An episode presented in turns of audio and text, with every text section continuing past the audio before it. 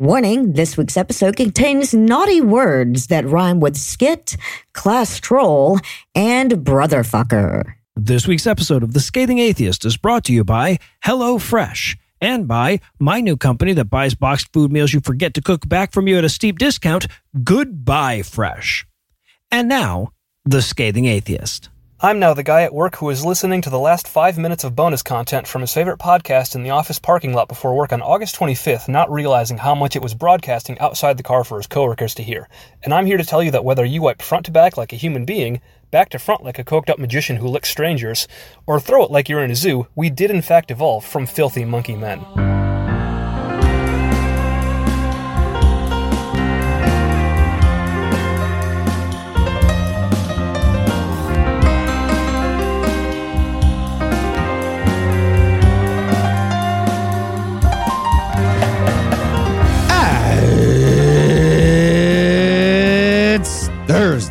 It's February 23rd. And it's National Chili Day. Cool. Yeah, because sometimes you want a taco that's already digested for you. That's nice. Noah Lugeons. I'm Eli Bosnick. I'm Heath Enright.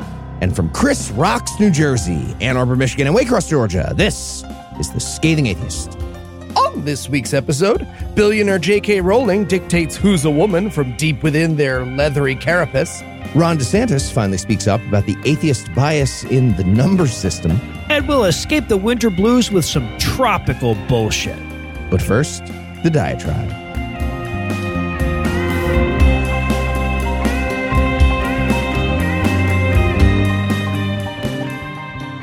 Over on our sister show, God Awful Movies, we record a bonus secular movie episode once a month for our patrons. And with the Razzie nominees out this month, we decided that the best way to select the target was to put up a patron poll of all the Razzie nominees and see which one listeners wanted us to lampoon the most, minus Morbius, because we'd actually already done that one. Anyway, the result of the poll was the new Pinocchio. Not the stop motion one that Guillermo del Toro did, but the shitty live action remake Disney did of their original cartoon. And it was really fucking bad. Now, if you want a full accounting of how bad it is, you'll have to sign up over at patreon.com slash godawful. But suffice to say, the whole project was doomed from the start. And one of the main reasons was their inscrutable desire to more or less stay true to the cartoon. It wasn't a shot for shot remake exactly, but it was pretty damn close. And here's the thing I don't know how well you remember that cartoon, but let me assure you, it's way fucked up. The entire last third takes place in a den of childhood debauchery called Pleasure Island, wherein naughty children are tempted to smoke cigars and drink beer. And if they succumb to that temptation, they're transformed into donkeys and then sold into slavery at a fucking salt mine. And if anything, the new one just makes this part worse because they leave out the cigar smoking and the beer drinking. So the kids are being turned into donkeys for no greater trespass than yelling loud and breaking clocks. And of course, the reason the movie doesn't work, you know, other than the remarkable degree to which everyone involved was clearly phoning it in, is because the whole damn thing is a morality play from 1940 based on a series of books that were 60 years old back then. The temptations Pinocchio has to overcome on his ethical journey are things like smoking cigars and wanting to be an actor. Not exactly relevant to the modern generation because, surprise, surprise, the virtues parents are trying to instill in their kids during like the Great Depression, not exactly the same ones as the parents from the TikTok generation. You know, but but it occurred to me after we'd watched it and recorded this episode, what a perfect microcosm this really is of how fucking useless the Bible is. I mean, the, the, the, moral dictates from 83 years ago are dated enough to be mostly useless to a modern person. So, what happens when we ramp that up by a factor of 24? Which, by the way, only gets you to the most recent book of the Bible. I mean, obviously, this is nothing new, right? Like everybody who's ever read the Bible or even made a serious go of it for that matter has been struck by just how much time it spends on shit like how to properly punish a person whose ox wanders onto your property and kills your sheep or whatever. The, the, the, the dictates to avoid shellfish and mixed fibers are constant fodder for atheists who want to belittle the book's moral authority. But when you zoom in and you see this on the shorter term, it's far more obvious why not only is the Bible ethically useless, but the very concept of a Bible is ethically useless. Worse than ethically useless. Right? It's, it's not just that this particular book of morals is bad, it's that the very concept of trying to carve moral dictates into stone is bad.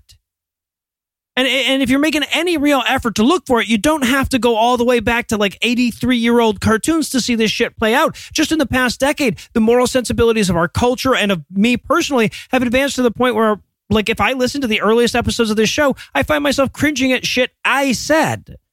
Fuck, I'd imagine the overwhelming majority of the people listening to the show have had the same experience reading back over Facebook memories. Right? Morals move not just on the scale of millennia, but on the scale of lifetimes. And, and, and, sorry if it seems like I'm stating the obvious here, but if you look around at the major problems facing the world right now, you're going to realize that this is not obvious to everybody.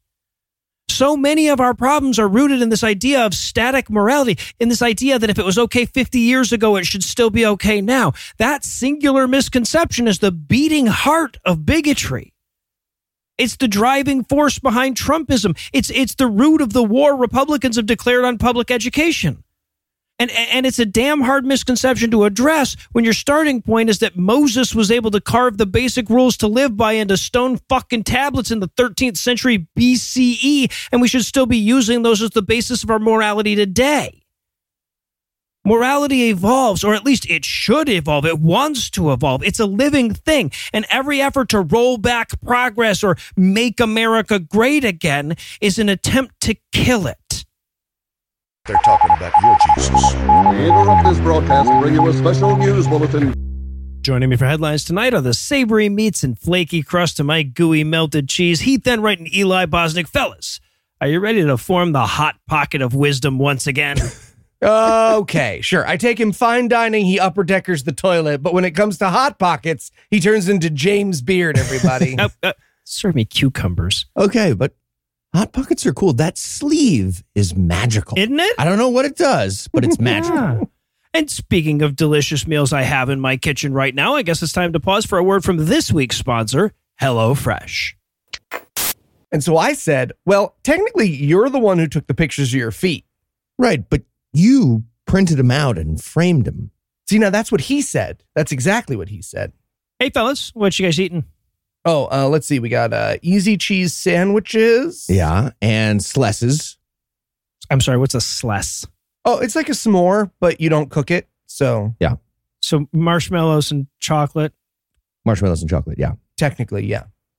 Guys, I thought you said you were going to eat better this year. I know, but this is what we had in the house. Well, why don't you guys try Hello Fresh? Ooh, what's Hello Fresh? With HelloFresh, you get farm fresh, pre portioned ingredients and seasonal recipes delivered right to your doorstep. Skip trips to the grocery store and count on HelloFresh to make home cooking easy, fun, and affordable. That's why it's America's number one meal kit. Mm, I don't know, Noah. Don't those delivery boxes get kind of samey? Well, HelloFresh now has 40 weekly recipes to choose from, so you can say bye bye to your recipe rut and treat yourself and your family to exciting new flavors every week. That does sound good, Noah, but as you would probably put it, do they have anything we can give a resounding Yas Queen? They sure do. Fast and fresh recipes, HelloFresh's latest lines of meals featuring robust flavors and filling portions are ready in less than 15 minutes. Enjoy taste and quality done quickly with recipes like falafel power bowls, seared steak and potatoes with béarnaise sauce, or Southwest pork and bean burritos. Sounds great, but have you tried it yourself? I sure have. HelloFresh sent us a box to try, and I loved how easy to unpack and cook the meals were. That's why I Noah Lugeons personally endorse it as a product. All right, Noah, I'm sold. No cap. How do I sign up? Go to HelloFresh.com slash scathing65 and use the code scathing65 for 65% off plus free shipping. That's HelloFresh.com slash scathing65 and use the code scathing65 for 65% off plus free shipping. All right. Uh, yeah, just circling back. By no cap, you mean like not having a hat? Yep, that's what it means. Nice. And now back to the headlines. In our lead story tonight, Christianity has finally joined the hollowed ranks of eating Tide Pods and falling off of milk crates after a 24 hour worship event at Asbury University in Kentucky went viral and drew in thousands from all over the country and ever so slightly the world. Ultimately, the unplanned prayer-a-thon lasted for nearly two weeks, drew in tens of thousands of attendees, and sparked similar events at Samford University in Alabama, Cedarville University in Ohio, Belmont University in Tennessee, and others before being shut down last Sunday by administrators who couldn't figure out how to monetize it. Okay. I'll make a pledge on Patreon if they do the milk crates and the Tide Pods for sure. Like a fucking sizable pledge. Heath, what, what did we just put on the whiteboard? Uh, no Jonestowning. No Jonestowning, exactly. So, yeah, despite what the uh, Christians in your life might be saying, it's hard to convey just what a big deal this wasn't. First of all, it's a Christian college, right? So, are all the other colleges I just mentioned, it shouldn't really be that big a deal that students at a Christian college got fired up enough about Jesus to stay up all night.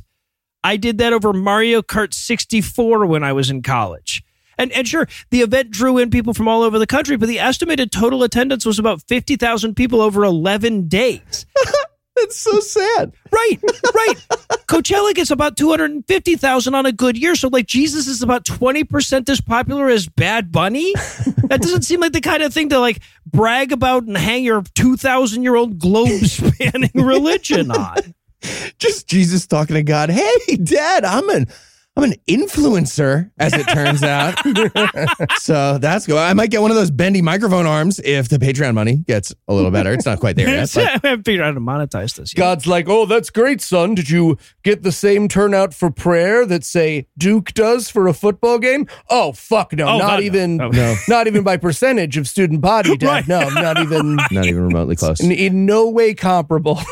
So now, the event itself was even more unimpressive. There was no like, you know, there were like headline speakers, there were no celebrities, there were no like, there there weren't even well known preachers. It was just like a student led open mic situation. Fun. Those are awesome. Yeah, right. Think about the guy at the con who refuses to get to the question mark during the Q and A. Except he's super duper Christian and he goes on for two weeks. It's a fortnight of It's it's like that, but with uncushioned wooden seats and air thick with the exhalations of fifteen hundred people, far more likely than average to think vaccines are an Illuminati ruse in February. cool. well, kind of like the end of Inglourious Basterds, except the, the Nazis did a voluntary lock in at the theater of death Yes, instead of right. you know burn in. But despite the gross admission of cultural irrelevance that dubbing this a revival represents, Christian media ran with it and and, and even earned a mention on Tucker Carlson's show. And while the term revival implies a revitalized interest in religion by non believers or non churchgoers, literally every person I saw interviewed in any news segment on this story was either a pastor or a student at some other Christian college. But ultimately, citing the strain on the city's infrastructure, the danger inherent in large crowds with no commensurate amount of security, and the fact that it literally serves no purpose and kind of gets in the way of their normal grift, the university officially put an end to the event on Sunday. So consider Christianity revived, I guess. We're done. Which can we take a second to acknowledge how funny that moment is, right? Yeah. Ah, yes, the spirit of the Lord sweeps through our nation, and all arise into His name. But y'all got midterms this week. Enough is enough. Come on, kids, cut it the fuck out. right. And in Florida pedagogy news, real quick, Matt Gaetz, I know you're listening. This headline is not about you. I know it might sound that way. But words are tricky sometimes. They sound like other ones. And of course, you're the product of the Florida education system. So I get it. And well, speaking of which, I guess the story kind of is about you a little, Matt. Mm, yeah. Governor Ron DeSantis is planning to get rid of all the woke, true things that kids might learn and thereby fuck up the GOP's existence. DeSantis is looking into abolishing the curriculum of AP classes, getting rid of AP tests and the SAT administered by the College Board, and switching over to a different education company that's focused on, quote, the great classical and Christian tradition. Yeah, no, his own SAT with fucking hookers and blackjack. I, I have to be honest though, I feel like I owe the SAT an apology. Turns out that answering questions like Ron DeSantis is to education as rancid piles of quivering shit are to blank has been a huge part of my career. Never would have thought. Sure. Yeah, the answer is education, by the way. For Well, those. yeah, I gave you I gave you an easy one though. All right. So big thanks to Chrissy, Justin, and Joshua for sending the story at scathingnews at gmail.com. Very helpful. And a belated thanks to Anthony, who never got the hat tip for sending us the article about the naturopath selling his little nephew's shit as an edible autism cure in British Columbia. Hat tip to Anthony. Wait, wait, wait, wait. Heath, are you telling me that if folks send us the latest news at scathingnews at gmail.com, Mhm. not only do they get to hear those stories on the show, but you will personally dress up What? as the dead parent of their choice and No, tell no. them you're proud No. of them? Nope, it's it's not. It's just the first thing you said. So, here's what happened with news. the Florida man. we learned about the new plan from Ronnie Two Boots during a press conference last week when he announced that he's working on a plan to get rid of the College Board AP curriculum, especially anything with you know white people whiting throughout history because it makes us look bad. Mm-hmm. And he also wants to replace the SAT with something called the Classic Learning Test, or CLT. the CLT was created in 2015 by a guy named Jeremy Tate. Side note, when I searched for Jeremy Tate on Google, Google just said, people also search for Andrew Tate. so, not a good start. Well, according to Jeremy Tate, the SAT has become, quote, increasingly ideological and it censored the entire Christian Catholic intellectual tradition and other thinkers in the history of Western thought. Oh, uh, dude, The SAT. you you named your fucking test for high schoolers the clit. I am not taking any advice from you about thinking or thought. Okay. Okay, Nope. look, I don't want to blame the victims here, but people who currently live in Florida are like if Jews had gotten a tour of Auschwitz in 1933 and thought to themselves, well, it's a good thing I haven't committed any crimes. It looks terrible here. I sure hope. Won't be doing any jaywalking. Okay, just going to segue back out of the Holocaust for a second. We need to address a very important conceptual hole in the GOP plan here.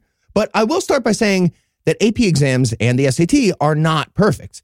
Professionals who study the usefulness of standardized exams have pointed out several problems with the current system. But none of those problems are what Ronnie D and Florida Republicans are focused on. Right. It's like woke anti white math. That's not a thing. That's what they're focused on. So here's the conceptual abyss. They seem to be very confused about the difference between the content of AP curriculum and the content of the SAT. AP tests are based on knowledge of a particular subject area, but the SAT is just about language comprehension and math comprehension. It doesn't involve showing up for the test with any specific knowledge of like history or politics. But nonetheless, DeSantis is talking with a guy who thinks the very concepts of math and language are an ideological attack against the white Christian tradition. And yes, they are, but like not the way he thinks. right. He's got that wrong. Jeremy Tate seems to be under the impression that like trigonometry can be uppity somehow. And that means we need to listen to literally nothing he ever says about anything ever, ever, ever. No. But he's meeting with like Florida officials about this. She said, How dare pi not equal three in defiance of God? Right. Also, to be clear, the sane parts of the country don't have to just accept the fucking jerk off accredited exam or whatever it's called. Like, so what Ron DeSantis is actually proposing is the elimination of higher education for everyone who lives in his state. That's his platform at this point. Yes. That's the platform. So apparently the wheels are already in motion. This is really scary. Jeremy Tate of the fucking SSAT has been meeting with people in the Florida Department of Education. He's had meetings set up probably by DeSantis, which is terrifying and literally a constitutional violation. And even worse, a bunch of those education officials agree with him. According to Florida's senior chancellor of education, Henry Mack, quote, not only do we need to build anew by returning to the foundations of our democracy, but the classic learning test also offers the opportunity for all our colleges and universities to right size their priorities. Okay. All right. So to be clear, though, the foundations of our democracy are white supremacy. Yeah. Right. Like, and, and what's more, that's what he meant to. Like, whether he meant to mean that or not. Sure is. Yeah. I just love the idea that colleges get to be like, oh, this is this is a chance for us to learn from you, the the state of Florida. The state of Cool. Florida, Thank you. Thank you for the offer. Yeah. Noted. Also, small thing, but no idea what the fuck he meant by right size there. He tried to use a Right. fancy word. like he wants to fix the size of their priorities as a whole, the size of Too them altogether. Girthy. Yeah, not clear if the priorities are too big or too small, but they're the wrong size. You got to find Clearly that wrong. Goldilocks mm. zone of priority girth in education, whatever the fuck that means. But just to be clear, they're nonsense word salads like the ones you just heard, made of words they don't understand because, again, they're probably the product of Florida schools that they're now making worse. Those word salads are really just trying to get universities to accept the white Christian SAT in order to encourage more homeschooling by evangelical idiots who aren't qualified to teach anything, and also encourage more private Christian charter schools. Yep. Both of which fuck up the public education system and also fuck up the pursuit of knowledge as a concept in the world. Yeah, right. Public education as well as the system. Yeah. And in the tides, they are a changing news. You know, it's not often we here at the Scathing Atheist get to report on good news. So it is with absolute relish. I tell you, podcast listener, that the church at Planned Parenthood, an outgrowth of Washington State's Covenant Church, was ordered by a judge to pay approximately 960 thousand dollars in fees for their illegal protests outside of a Spokane, Washington Planned Parenthood this week. Woo to the motherfucking who. It's amazing. I never thought we would live to see Greg Locke unseated as Planned Parenthood's top involuntary donor, but there you go. Right we there. found it. Yeah. Now, you might be wondering just how those numbers shake out. Well, I'm glad you asked. See, in addition to paying the $850,000 in Planned Parenthood's attorney's fees, they also incurred $110,000 in civil damages. And see, Planned Parenthood is a charity. And as Noah hinted, I, I, I kind of couldn't help myself. So I looked up their latest filings of how much they take in donations a year, and it looks like they owe the Covenant Church a big old thank you because that 110K will add an extra 2% to their donations Wow. for 2023 alone. Amazing. I feel like we should send him a thank you card, right? Right? So, like, you know, when you get a really nice gift, like somebody gets you a dinner out and you send a picture of the great food to say thanks, I feel like we should send them a picture of the approximately 1,900 abortions that they just paid for, Oh my God, yes. Yes. right? Beca- All in a because that's how it works. We have That's to. how it works. We take your money and we actively kill babies for spite. It's a great gift. We'll send you a thank you. Oh, and we could just pretend to be from Planned Parenthood. Like we could show up with a big card and ask to take pictures. No, we're from the Spokane. Wanted to thank you. oh my God, it's, it's so worth it. We're gonna be in the Oh. state. Even if we ended up having to also pay them $850,000, this would be worth it. Yeah. Don't care. Still worth it. Yeah. Singing telegram, maybe? Is Yeah. we Oh my God. it? We can hire these things. This Yeah. is this is all within our grasp, people. Patreon. Now, of course, the church in question is gravely upset that their religious right to harass people on their way to getting medical care has been violated. With Pastor Ken Peters writing on Facebook, quote, Planned Parenthood sues our little church for peaceful assembly, and it costs Christians $850,000 for mostly corrupt lawyers' fees. The only difference? We have to do 7 p.m. instead of 6 p.m. and go across the street. $850,000 over one hour and across the street. Wow. Wow. Yeah, that's pretty dumb. You could have uh, avoided that really easily, apparently. It's so easy. That's a lot of money they stole from the kingdom over one hour.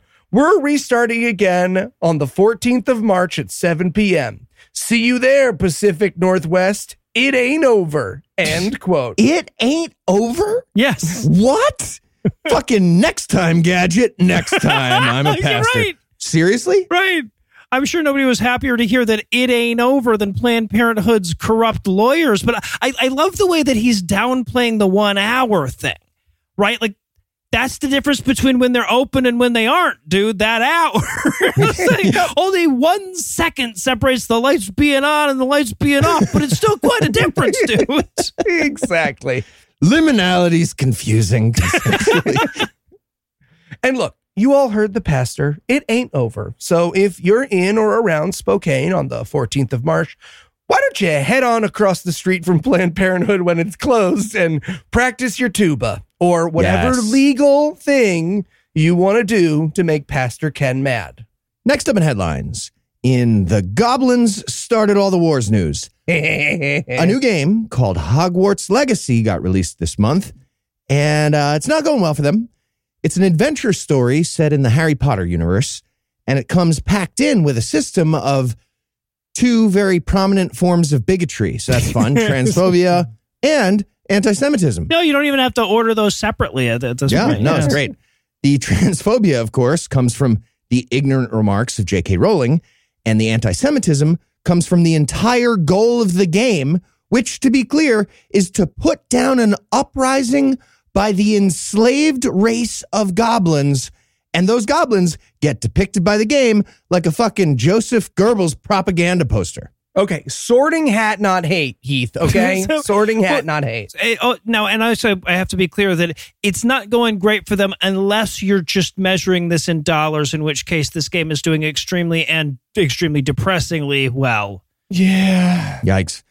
All right. Well, big thanks to Anne for the link, scathingnews at gmail.com. Parent to your choice. So, quick side note Rowling recently got into a Twitter fight with a London based trans activist named JJ Wells, who compared Rowling to a Nazi.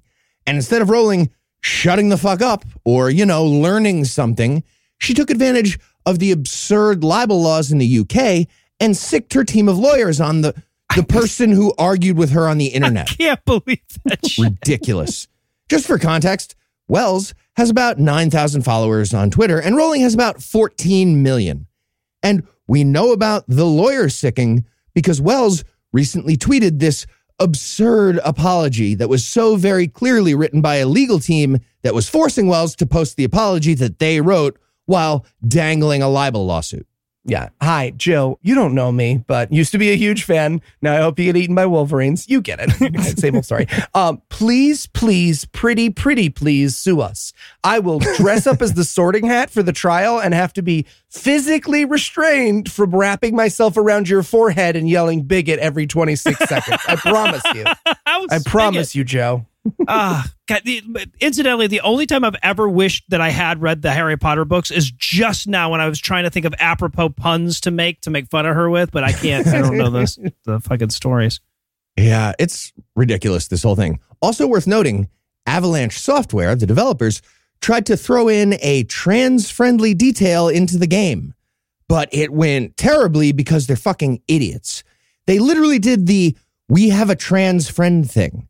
Their attempt at trans representation was one single side character, and they named that character Sirona Ryan with with a sir, but also a lady name ending. So nailed it. Trans representation. You're welcome.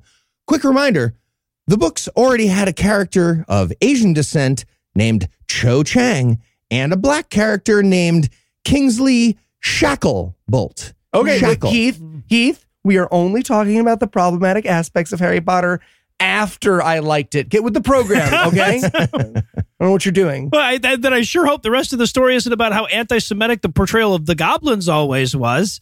And that brings us to exactly what Noah just said. The plot of the game. The main antagonist is a goblin, read Jewish banker, literally, who's leading an uprising to free his race from enslavement. And of course, that would make you, the player, in charge of maintaining your heroic Holocaust thing of goblins. And look, I'm not saying it makes you a literal Nazi when you turn on the game, but it does make you a literal Nazi when you turn on the game. Come at us, J.K. Rowling's lawyer. Please, please, Joe. Yeah. And by the way, I was not editorializing when I said Jewish banker. For anyone who's not familiar with the source material, the goblin race in the Harry Potter universe is in charge of running the entire wizarding banking system. And the physical depiction of these goblins in the game is rough. So, okay, Eli, if I remember correctly, your little sister once said that you look like the rabbi for a coal mining town. Is She that right? did, yes, she Yeah, did. okay. It's like the game listened to Eli's sister roasting him and just sent that whole conversation to the art department. And they're like, use this. Go. Right. And, and and to be clear, We were all willing to ignore the goblin thing until Rowling opened her fucking maw to bitch about trans people. We were like, yeah, no, that's fair. We're a little goblin-y. We came to a gimme and you blew it, Joe. You blew it. Seven books. We were like, no, we get it. And uh, one other insane detail in the Jewish goblin depiction was a mystical item in the game. There's a goblin artifact that's very clearly a shofar, which is a traditional Jewish instrument made of a curved ram's horn. The item in the game is nearly identical. And just in case you thought they were just including, you know, something positive about the culture of the enslaved race of antagonists, here's the dis- don't do that. Don't do that. But just in case you were, here's the description of the item in the game. Exact words. Horns like this were used by goblins during the 1612 Goblin Rebellion to rally troops and generally annoy witches and wizards. Wow. Huh. And hey, you know what? Eh, This is so, so crazy. 1612 just happens to be the date of the Fettmilch uprising, one of the deadliest pogroms of Jews in German history. What a weird coincidence that that number's yes, in there. exactly what I was- That's so crazy. It's like they were trying to distract from the transphobia with the anti Semitism at a certain point, right?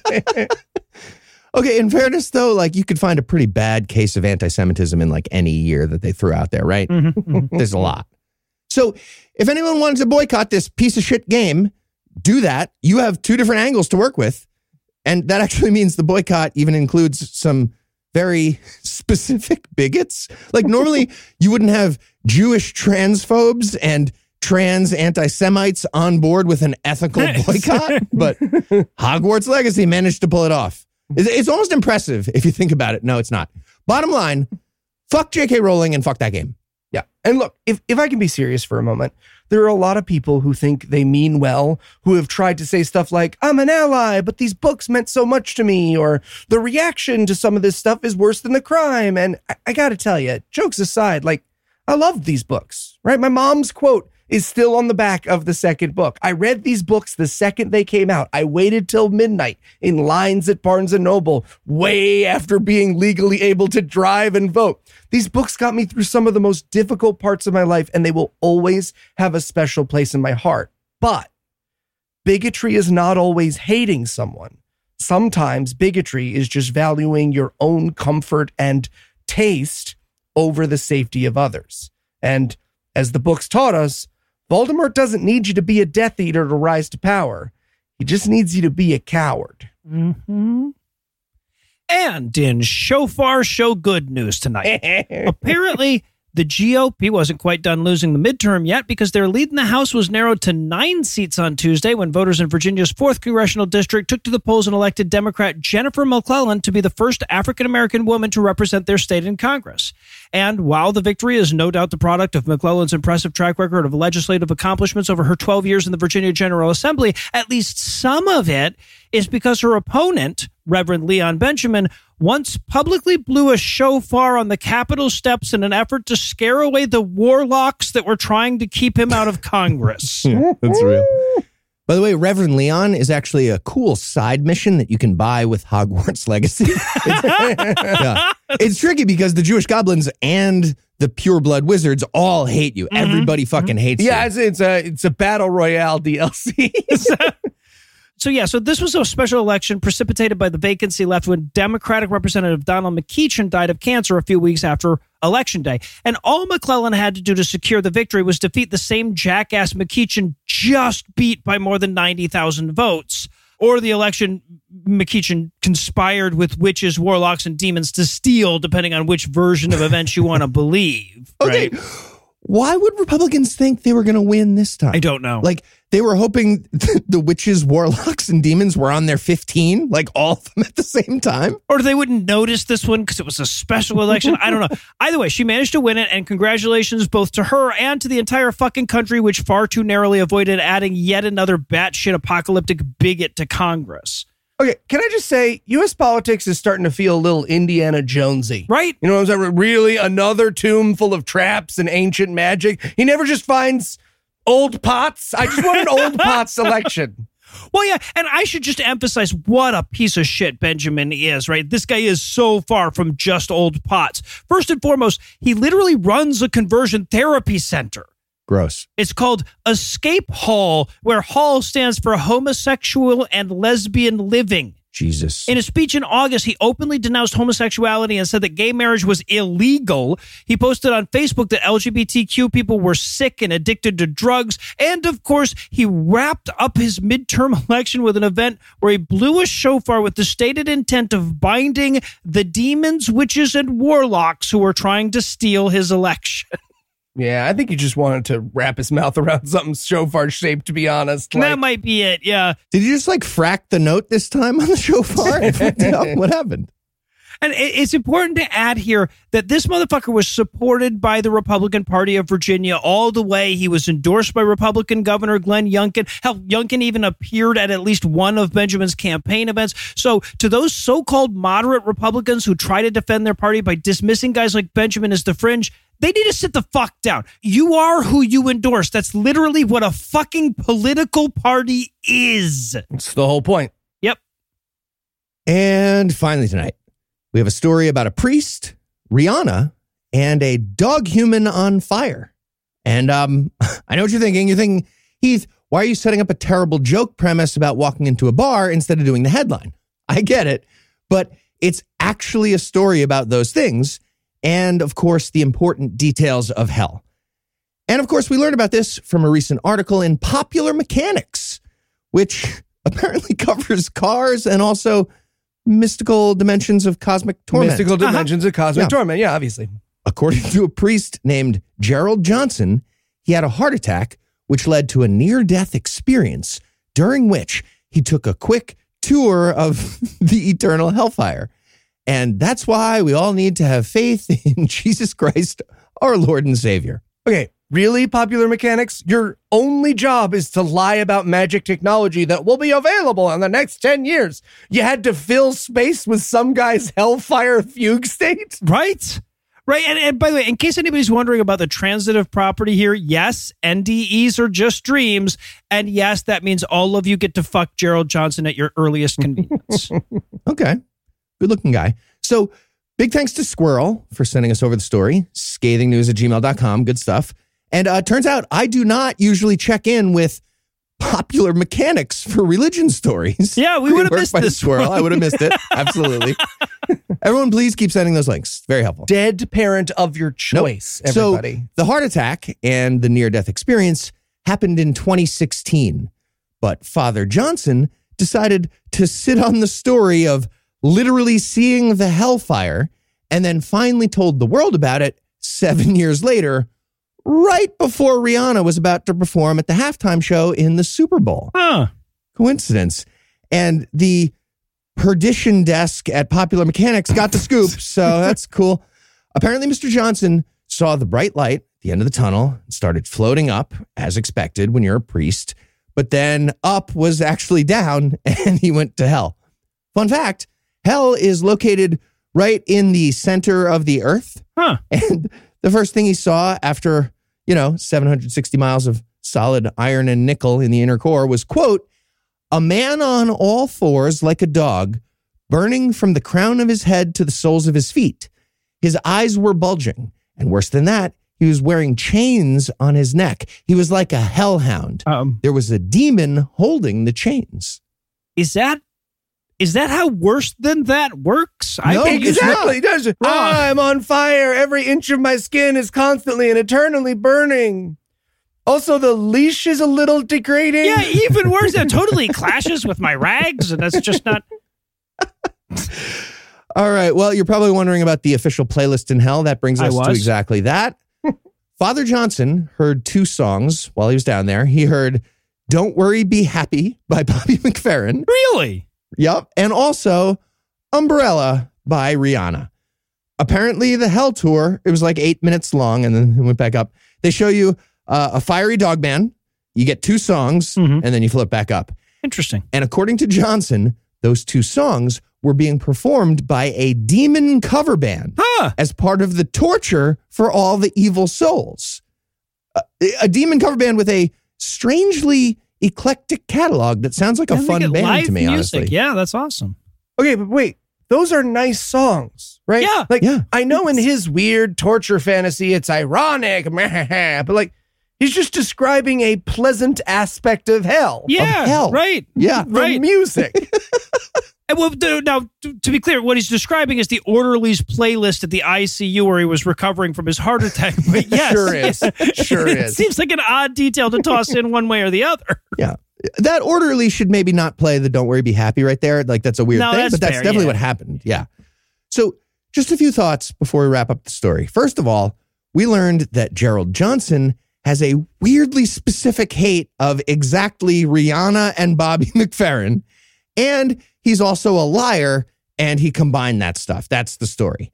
But most importantly, what the fuck was happening at Popular Mechanics that Thank day you. when this got published? I am baffled. What a meeting led to this being all the way through their process and published? Well, and I guess now that we're all looking forward to hell a little more, we can wrap up the headlines for the night. Heath, Eli, thanks as always. Jumanji. And when we come back, we'll triangulate some bullshit.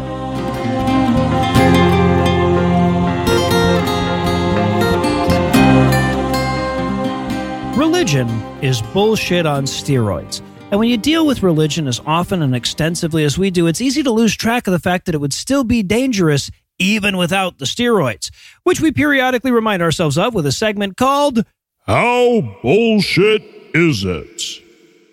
So, what flavor of fraudulent feculence do you have for us today, Heath? Today, we'll be talking about the Bermuda Triangle. Cool. All right. So, what is the Bermuda Triangle? It's a triangle of water. Uh, like just, just regular water. Well, I mean, it's salt water. A- anything else? Uh, it's also the air above that water, part of the triangle, technically. Okay. Is there anything special about this particular triangle of water? Not really, no. And so, is that the end of the segment then? Okay, in a perfect world, it would be. But no, because some asshole named George Sands fucked us out of that opportunity in 1952 when he published an article in Fate magazine suggesting there might be something mysterious about this particular patch of water and air above it.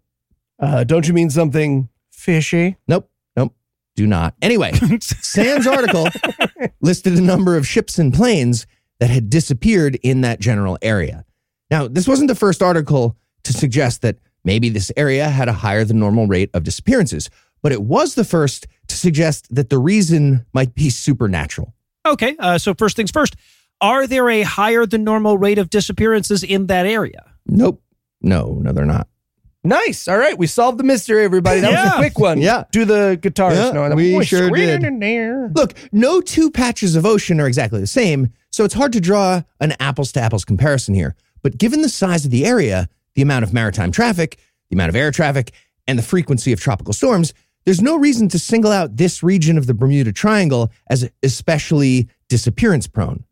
Lloyd's of London, for example, doesn't like charge you more to ship your stuff through it.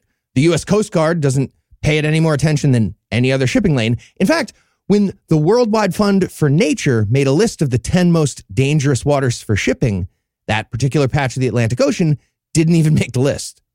Okay. So, uh, so exactly what region of the Atlantic are we talking about? The Bermuda Triangle, Noah. Okay. Pay attention. I'm so sorry. No, that's a very reasonable question from Noah that should have a straightforward answer if it isn't bullshit, right? Yeah. But alas, the boundaries of the triangle shift based on which author you're reading and the point they're trying to make.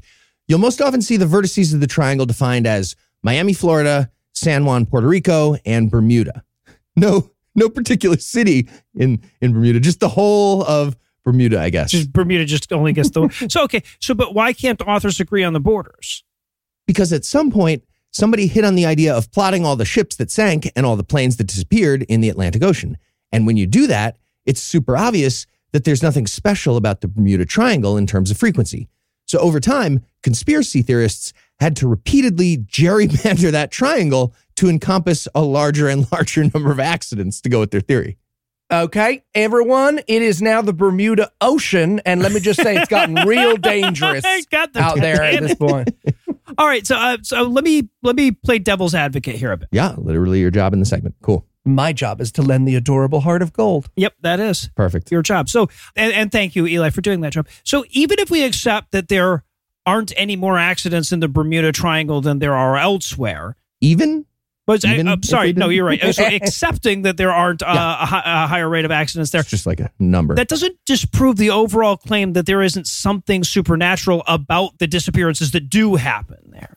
Ah, okay. So Noah, you're are you suggesting that there are supernatural forces stealing ships and planes from the Bermuda Triangle, but like their hearts aren't really in it? They're not better than Well, average. Here's the thing it's actually worse than that because to keep the overall rate from going up, those supernatural forces would have to accidentally keep ships from sinking that would have otherwise disappeared Okay, as well. right, they exactly. Fucking up So- the average. Yeah. But I'm playing devil's advocate here, goddammit. Are you sure you're not just clumsily transitioning into a discussion of the individual disappearances that Bermuda Triangle believers tend to talk the most about? I don't I don't see why it can't be both. Okay, fair. I want to be the devil's advocate next time. I don't go, quack, quack, quack. I'm the devil. Quack, quack, quack, quack. Okay. All right, so It's gonna be me. let's take these chronologically, starting with the HMS Atalanta in 1880. Atalanta was a Spartan class, sixth rate frigate of the Royal Navy. And uh, yeah, don't worry, I have no idea what any of that means either. Anyway, it was a big ass ship, originally launched in 1844, that had since become a training ship, meaning a ship that basically had to have the big, you know, student driver sign on top of it. And it sunk, you say. Yeah, it did somehow. Yeah, it set sail from Bermuda on January 31st of 1880 with 281 men, only 11 of whom were experienced enough to earn the title of able-bodied seamen. And the ship was never heard from again. Okay. Well, if that's all it takes to start a worldwide legend, wait till everyone hears about the Bermuda back of every car I've ever tried to park in. Very accident prone. Okay, so but but wait, so be, to be clear, we don't know that the Atalanta was in the triangle when it went down, do we? I, if, if it was never heard from again. We do not, correct.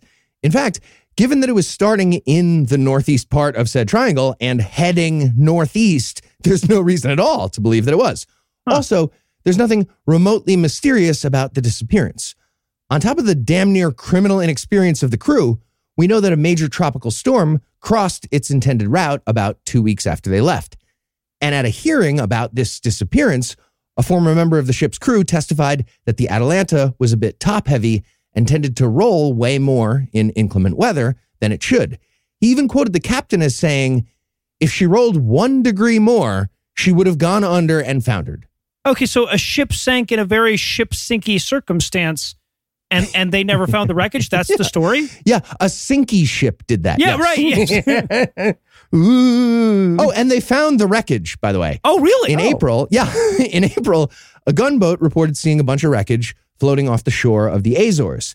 And then in September, a German brig spotted a sunken wreck south of the Irish coast that couldn't be exactly identified as the Atalanta, but was pretty much the right size. So almost certainly Okay, that was and, it. and for those who are geographically challenged, the Bermuda Triangle is not due south of the Irish coast, correct? that is correct. Yes. Okay. How far due? It depends on the due-ness of South. Or dumb.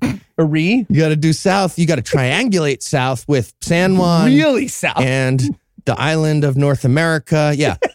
Well, Who's to say what is south? Here's the thing there are some very flexible definitions of the Bermuda Triangle's borders that would actually encompass this thing. What? But uh, yeah, at that point, the triangle is basically the entire Atlantic Ocean south of where the Titanic sank, so it's meaningless. Yes, the B- Bermuda equator. Yes. Exactly. We all know So- about the Bermuda equator. All right, so a ship known to handle poorly in bad weather hits bad weather with a crew full of trainees and is later found. Um, Yep. hope the next one's better. What what else do you have? What about the Carroll A. Deering? So here we have a genuine who the fuck knows story of a five masted commercial schooner that launched from Puerto Rico in July of 1920 to pick up a load of coal in Rio de Janeiro. It arrived with no incident, but disappeared during the return voyage, only to reappear in January of the next year, run aground and denuded of its crew near Cape Hatteras, North Carolina. explain that. Oh, awesome. Well, now, okay. So that one actually sounds like a genuine mystery. Yeah, as long as I stop now, it'll continue to sound like that. Oh. But I'm not going to stop now. See, what we do know of that journey suggests that the captain was a complete piece of shit and the crew fucking hated him. In fact, one dude was actually arrested in Brazil when authorities overheard him talking about plans to murder that captain. But apparently the captain forgave him and then bailed him out of jail and set sail with the guy anyway. When the ship was found, it had been sabotaged in several ways, and the crew's personal belongings were all missing, along with the lifeboats, also all missing. So it's almost certainly a case of mutiny. Okay, so not so much abandoned teeth as everyone got off. All ships have people who get off them. That's what ships do, Ethan, right? All right. So I guess there's no need for a bunch of wild and implausible theories when it comes to this one, huh? Well, no need for them, sure. But again, this one really captured the public's attention. Then Secretary of Commerce Herbert Hoover made a big deal of it and ordered an investigation that ultimately roped in the Treasury Department, the State Department, the Department of Defense, and the Navy. And that investigation ultimately settled on mutiny. But some journalists still suspected piracy, specifically communist piracy. Really? Yeah, the headquarters of the United Russia Workers' Party in New York City at the time were raided shortly afterwards, and the FBI found a bunch of papers calling on members to seize American ships and sail them to the Soviet Union. And then, as now, a huge swath of America can't pass up on an opportunity to blame any negative thing ever on communism. It's mm. true. Yeah, Yeah. that's true. Yeah. All right. Enough with all these boats. How about a change of pace with an airplane or two? All right, I'll see you two and raise you three, actually. So, probably the most famous disappearance pinned on the Bermuda Triangle is the disappearance of Flight 19, a group of five Navy bombers that disappeared during a training flight on December 5th of 1945. This group was led by a veteran pilot named Charles Carroll Taylor, who was taking out his team on a pretty common practice run off the east coast of Florida. During the run, both of Taylor's compasses stopped working and he became hopelessly disoriented. The Navy picked up a series of sporadic and increasingly panicked transmissions over the next few hours while Taylor tried to figure out where the fuck they were. About four hours later, they overheard the last transmission from Taylor instructing his men to ditch at sea as soon as the first plane dropped below 10 gallons of fuel. And and let me just say, it's about damn time somebody's compass fucked up in this story. Yeah. But then at the last minute, Thomas Cruise comes barreling in from the clouds. Yes. So, all in all, Flight 19 lost five planes and 14 men. To make it worse, and to fuel the shit out of future claims of supernatural causes, the plane that was sent out to find them also disappeared along with its 13 man crew. ah, wow. So uh, so what's the official story on this one? Well, the official story is cause unknown, but that's not because they don't know the cause. They just said that. By that that sentence is the most mysterious thing about this segment so far. Okay, so what very clearly happened here is that Lieutenant Taylor's compasses fucked up. He panicked. He got hopelessly lost, and his refusal to do the you know the pilot equivalent of stopping at a gas station and asking for directions got his entire crew killed. Pretty much every legitimate investigation of the situation came to the same conclusion. At some point, he saw some islands south of the Bahamas. He mistook them for the Florida Keys, and he headed the wrong way. There are even snippets of overheard radio conversations where his subordinates are telling him, dude, you're going the wrong way. We know you're definitely going the wrong way. But military discipline is apparently so ingrained that these people all just followed him to death rather than turning west and going in the direction they knew was home. okay, well, so if it's such an open and shut case, why would the government list it as cause unknown? Because officially admitting what happens would mean blaming Taylor for the loss of six ships and 27 men. Well, but that seems reasonable if it's his fault. Right? Yes, yes, it does. And that's originally what the Navy's report did. But later, his mom complained What? and said they were blaming him I get it. without No, I any get real it. evidence. Yeah, I mean, I come bet on. you do. Everybody's mom would do that. And since that's technically true, and since nothing is really gained by officially blaming this dead guy, they decided out of respect to his family to revise the report and say the cause was unknown. so wait a minute. So the Bermuda Triangle enthusiasts found the last tiny crack of humanity left in the American armed forces and spackled it with conspiracy theory bullshit? Sure the fuck did. Yep. No, ma'am, ma'am, we understand that's an upsetting story. I'll tell you what, what if we say that all the pilots were like, let's roll, and then they fought the compasses oh, really Okay. heroically, but at the last second. All right. Pennsylvania's in that triangle if you think think about it. Is it- If you move one of them up. All right. But to what end, though? Right? Like, what theory are the conspiracy theorists promoting by pretending all these stories have some supernatural agent at their heart? Come on, Noah, you know better than that. There doesn't need to be a point for these people. The point is the mystery. The point is establishing that something happened anywhere ever that was sufficiently inexplicable to justify doubting the entire scientific model of the universe. If science can't explain the Bermuda Triangle, how can it claim to understand the universe? So rather than any one consistent explanation, the Bermuda Triangle is offered up to justify any number of demonstrably incorrect worldviews. And they love that. Such as? Well, uh, a lot of them center around alien abduction, as seen in Close Encounters of the Third Kind. Another common culprit is the lost continent of Atlantis. Huh. The theory here is that there's some ancient buried technology that that fucks up compasses and or creates mysterious whirlpools that appear without warning and track data to fudge it correctly. Still other theories posit the existence of some kind of wormhole or a portal to an alternate dimension just kind of I don't know hanging out around there. I love the idea of Atlantis sinking into the sea. It's okay, my prank machine that fucks up everyone's cell phone will still work thousands of years from today. Got him. Prank war. Blah, blah, blah, blah, blah. All right. So, but, but honestly, though, if this is all so explainable and the theories are all so silly, why does the idea persist at all? Well, because for most people, questions are way more fun than answers. As far back as 1975, all the claims about the Bermuda Triangle were thoroughly debunked. What's more, a skeptical author and pilot named Larry Kusche showed that not only were the mysteries easily explainable, but that you'd kind of have to be going out of your way not to explain them. He showed that many of the facts presented by Bermuda Triangle proponents were easily falsifiable. Shit like saying a ship disappeared in calm seas when there was a record of tropical storms in that area on that day, or saying that there was no sign of the crew when all the crew members' bodies were accounted for. It was a manufactured mystery created to sell books. And the only people who can't explain it are the people who really don't want it explained. All right. Well, I guess the only question left to ask is How bullshit is it? Okay, on a personal note, it's reminding Heath not to base his scientific worldview on season one, episode 17 of DuckTales Bermuda Triangle Tangle levels of bullshit. All right. So I guess that it's with that scent lingering in your nostrils that we're going to leave you for the night. But don't worry, I'm sure Heath will find another shovel full soon.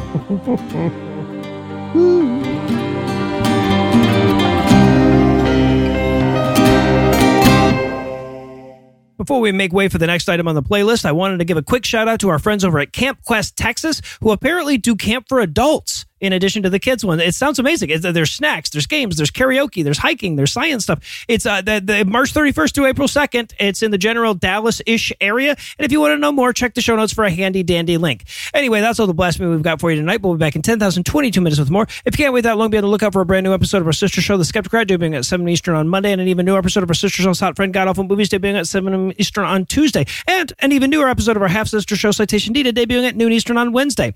Obviously, I couldn't hold my head up high if I neglected to thank Eli for being so broad minded, Lucinda for being so high minded, and Heath for being so tall minded. I just put him last because that's the way the joke works. Don't read anything into it. I also need to thank the guy who is sitting outside of his car listening to the bonus content in his work parking lot on August 25th for providing this week's Farnsworth quote. Really needs something shorter to call you, though. May make my job a little easier. But most of all, of course, I want to thank this week's best people PJ, Regular Dissonance, Brett, Lauren, Three Or, George, Iron Rex, Fractured But Whole, Ashley, Jezebel's Human, Nathaniel, Jake, Torture Orchard, The Fish That Was, Ciabra, Pat, Low IQ, Tiny PP, Love That, Danhausen, Bunny, Bismuth, Bun Bun of Seething, and Auntie Sarah. PJ Regular, Brett, Lauren, George, and Rex, were smoother than a quantum stabilized atom mirror. Look it up, it's very cool. Hole, Ashley, Jezebel's human, Nathaniel, Jake, and Orchard, who are so bright their intelligence is measured in lumens. Torture, the fish, Ciabra, Bat, Danhausen, Bun Bun, and Sarah, who are so hot you could burn your tongue going down on them. And Low IQ and Tiny PP, who has more or less voluntarily stepped outside the whole compliment bit that I do, and I respect that. Together, these 19 naughty non believers nudged our net worths northward this week by giving us money. Not everybody has the money it takes to give some to us, but if you do, you can make a per episode donation at patreon.com slash scathing whereby you'll earn access to an extended ad free version of every episode, or you can make a one time donation by clicking on the donate button on the right side of the homepage at scathingatheist.com. And if you'd like to help, but not in a money kind of way, you can also help a ton by leaving a five star review, telling a friend about the show, and following us on social media. And speaking of social media, Tim Robertson takes care of that for us, and our audio engineer is Morgan Clarke, who also the music that was used in this episode, which was used with permission. If you have questions, comments, or death threats, you'll find all the contact info on the contact page at scathingatheist.com.